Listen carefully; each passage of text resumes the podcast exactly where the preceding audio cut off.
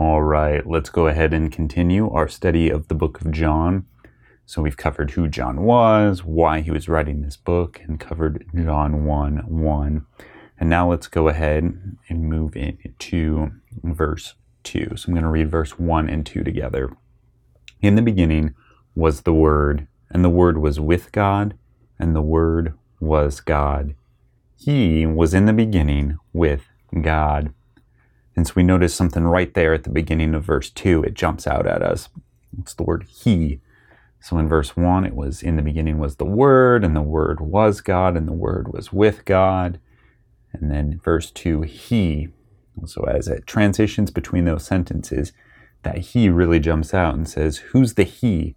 So by grammar, that He's pointing back to the word Word. And so we have to say, okay, the word definitely is talking about a he, a person, an individual. And we're reminded that the word is Jesus. And we see this again later in verse 14 where it says, And the word became flesh and dwelt among us. So the word dwelt among us. So it was a he who dwelt among us, really pointing to the fact that this word is a man, Jesus Christ. Also, the word was with God and the word was God. So not only is the word and the he a man, but the word and the he is also God. And so that's that really complicated and hard thing for us to understand that Jesus is both truly God and truly man, both at the same time. Being able to be tempted like we are, being able to be tempted to sin, tempted to have pride, and to uh, disobey God's law, just as we are, because he was a man, but also being God, being fully capable and sufficient and able to not break God's law. And so that's that beauty that we see in the man, Jesus Christ, and the God, Jesus Christ. And so both those coming together here between these two verses as we see the Word became uh, flesh and dwelt among us, there in verse 14, pointing to the fact that He, Jesus Christ, the man Jesus Christ and the God Jesus Christ, both together, uh, smashed together there in Jesus. Uh, and it says, He was in the beginning with God. And so, this in the beginning is continuing to reiterate that Jesus was there in the very beginning. Uh, he wasn't something that was created later on.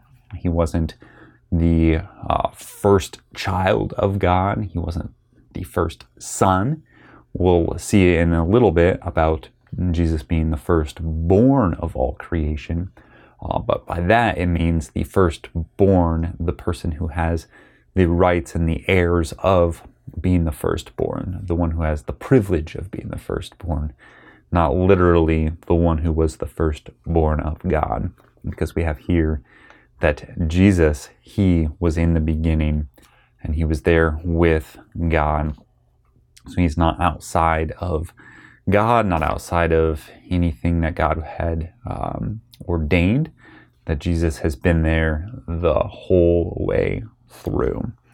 And so this is what's so amazing about these verses here is showing that Jesus has always existed, uh, that he wasn't just created and born as a little baby in Jerusalem 2,000 years ago, in Bethlehem 2,000 years ago, but that he has always been there uh, as God and man, and then he uh, condescends himself to be incarnate, built into the flesh as that fully flesh man, Jesus Christ. So that's what we get to learn in verse 2. Uh, it's such a good truth for us to understand.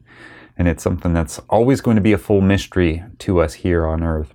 Understanding uh, the fancy technological, theological term is hypostatic union, that union between God and man, and Jesus being able to be both. Uh, it's something that we know to be true because we can read it here in verse 1 and 2. but that we don't fully understand how he can be both God and man at the same time. But that is a mystery, and we trust God and we trust Jesus, and we know that we will fully understand it when we are in his eternal and glorious presence. So we hope and we pray for that day to come, uh, whether it's in our lifetime or later. Once we die, we know we will be there and able to uh, fully understand and fully worship Jesus for who he is and what he has done. All right, so that brings us to a close there on verse 1 and 2.